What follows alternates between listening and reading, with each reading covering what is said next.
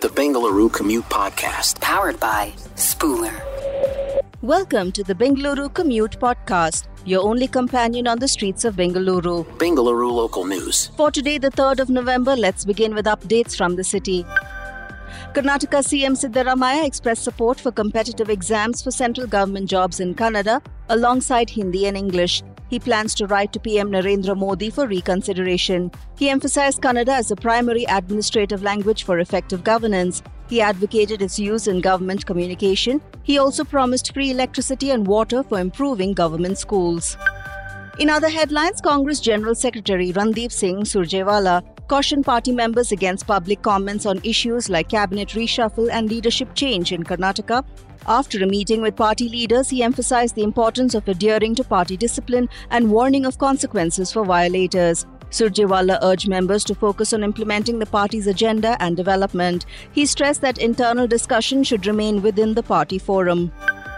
In some more news, Kannada actor Darshan Thoogudeepa faced charges after his dogs allegedly attacked a 48 year old woman near his Bengaluru home on October 28. The complainant, Amita Jindal, parked her car in a vacant space near the actor's house in RR Nagar.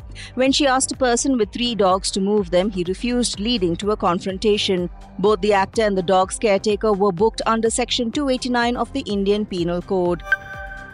Up next, 7 out of 8 qualified traffic consultants abstained from BBMP's tender process to conduct a feasibility study for easing traffic in Bengaluru due to a lack of deadline extension. The civic body may need to restart the process. Consultants had only four days to quote prices after the mid October pre bid meeting. They argued multinational companies required more time for head office approvals. This contradicts Deputy CM DK Shivkumar's previous deadline extensions to attract more bidders.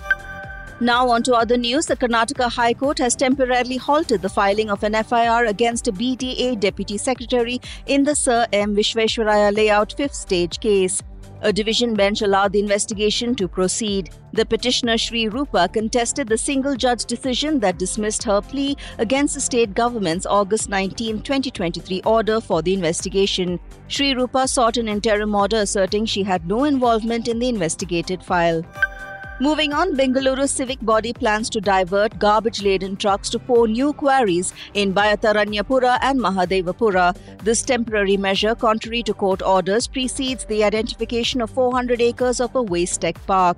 The BSWML will invest around rupees 120 crores in the project. While courts, including the NGT, oppose landfills for environmental reasons, daily 4,500 ton waste output sees 3,000 tons sent to the landfill and 1,500 tons for processing.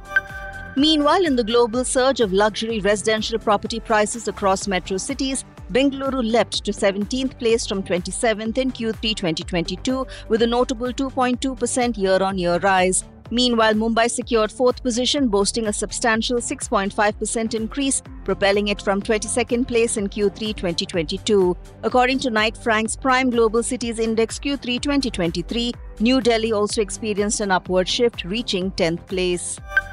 On a different note, the Bangalore Political Action Committee led the Participatory Democracy Fellowship Program to provide hands on experience for public policy students. Collaborating with Mount Carmel College, this year's focus is on last mile connectivity and bus stop infrastructure in Shivaji Nagar. BPAC introduces two curricula. One emphasizes quantitative skills for policy analysis, while the other promotes a multidisciplinary approach for creating change makers. The latter curriculum's success depends on strategic collaborations. This initiative began in 2019. National news.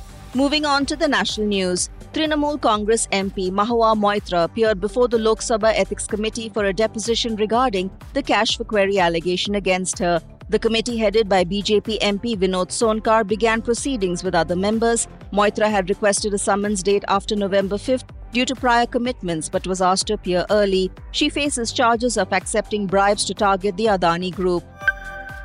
Meanwhile, Telangana Chief Minister K. Chandrasekhar Rao commenced a three day Raja Shyamala Yagam at his Siddipet farmhouse for success in the upcoming state elections and Telangana's holistic progress.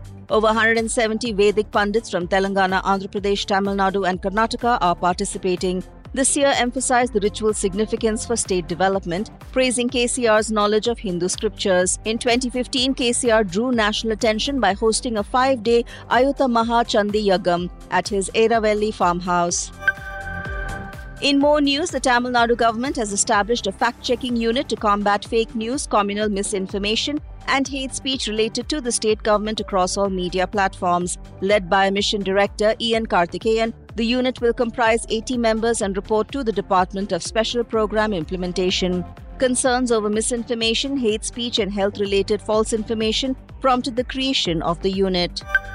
Shifting our focus, eminent writer T. Padmanabhan has received the Kerala Jyoti Award for his outstanding literary contributions. Retired Justice M. Fatima Bibi and Surya Krishnamurthy were honoured with the Kerala Prabha Award for their social and civil service and accomplishments in the arts, respectively. Six individuals, including Punalur Somarajan, Dr. V.P. Gangadharan, and Pandit Ramesh Narayan, were recognized for their contributions in various fields with the Kerala Shri Award.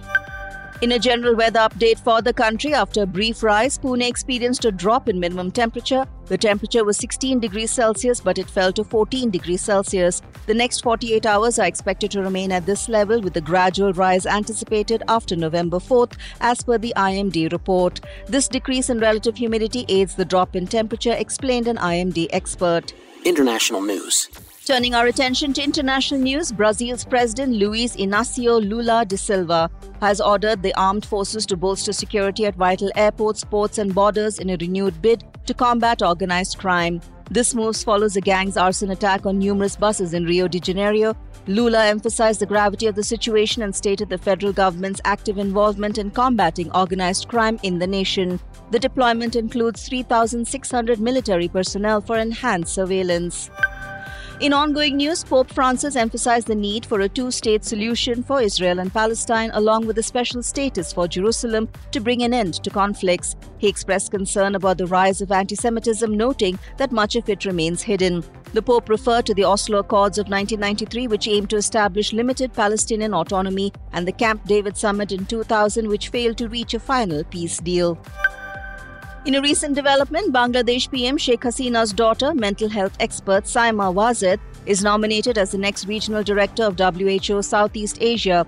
Dr. Shambhu Prasad Acharya, a senior WHO official from Nepal, was also a candidate. Wazed's nomination was approved during the 76th session of the WHO Regional Committee. The decision will be submitted to the WHO Executive Board in January 2024, with Wazed assuming office on February 1, 2024. In some other news, the US will establish an AI safety institute to assess potential risks associated with advanced AI models, announced Commerce Secretary Gina Raimondo. The private sector's involvement is crucial, she noted, and pledged a formal partnership between the US Institute and the UK Safety Institute.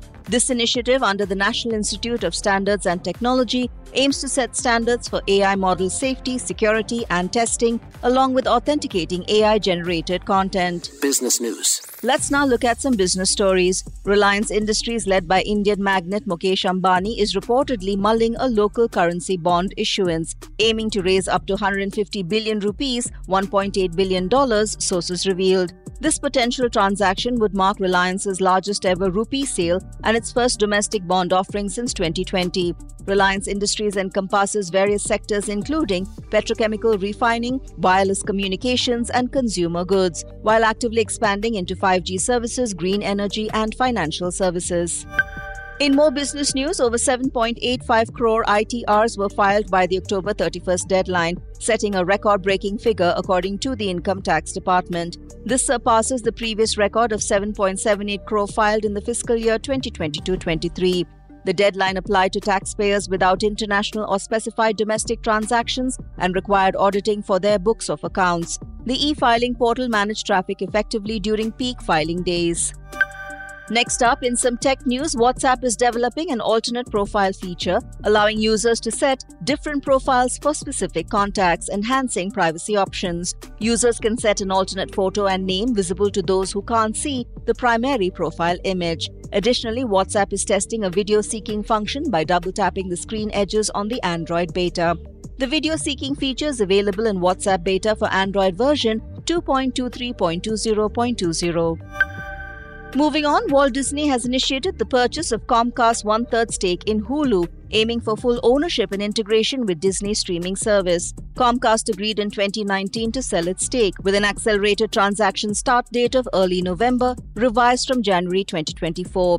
Disney anticipates paying NBCU around $8.61 billion by December 1st. The deal was facilitated by Disney's acquisition of 21st Century Fox assets, providing a strategic advantage in the streaming industry.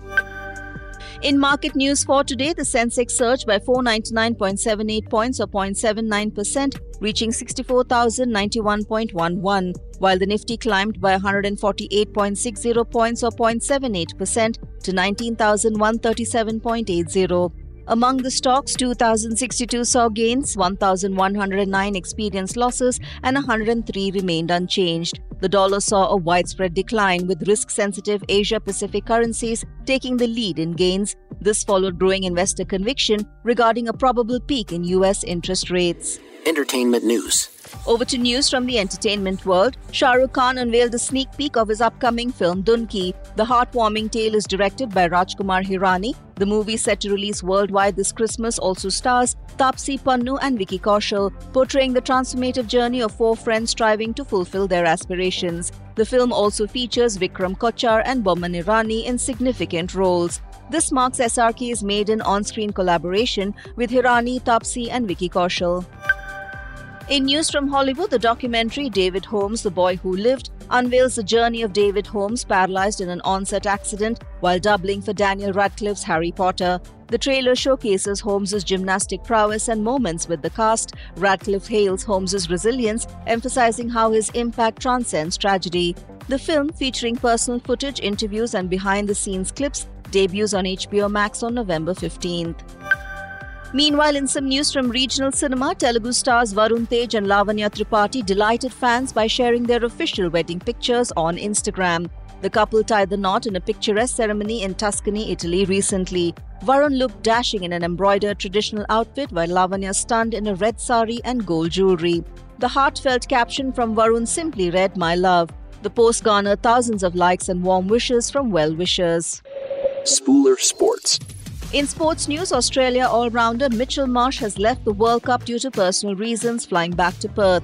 Cricket Australia confirmed his indefinite unavailability, stating no return timeline has been set. Marsh, who has been in good form, scored 225 runs at an average of 37.50, including a notable 121 against Pakistan. His departure, along with Glenn Maxwell's absence due to concussion protocols, presents a challenge for Australia in upcoming matches against England, Afghanistan, and Bangladesh.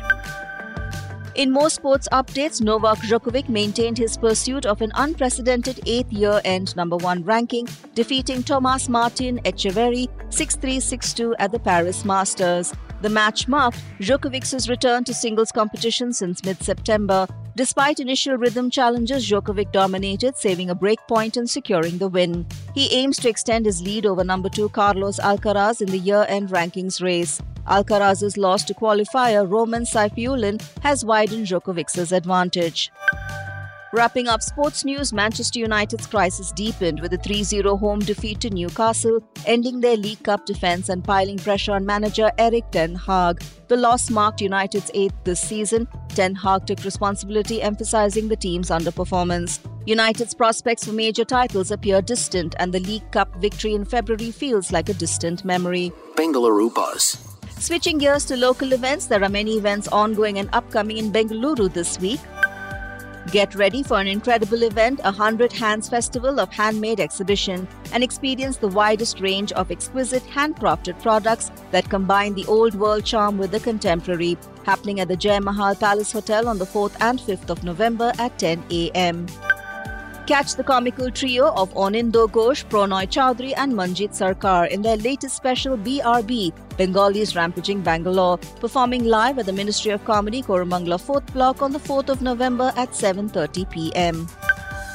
Immerse yourself in a soulful musical performance, Haridasa Vijayam, featuring ace Carnatic vocalist Vishaka Hari, performing live at the prestige Srihari Khoday Center for Performing Arts on the 4th of November at 6:30 p.m. Join a beginner's dance class with the exclusive Bachata dance workshop conducted by ace choreographers of the Motley Dance Company happening at Lahe Lahe Kodihalli on the 5th of November at 2:30 p.m. You can also catch the insanely funny Punit Pania in his latest outing, Notes from the Bunker, performing live at the 21st Amendment Gastrobar Indiranagar on the 5th of November at 6 pm. Bengaluru weather. And finally, the weather in Bengaluru. Bengaluru may experience afternoon thunderstorms with minimal precipitation. The day's high is expected to reach a moderately warm 28 degrees Celsius, while the low is forecasted to be a pleasant 20 degrees Celsius. The maximum heat index factoring in humidity is assessed at a tropical 31 degrees Celsius. These values are calculated for shaded areas with light winds.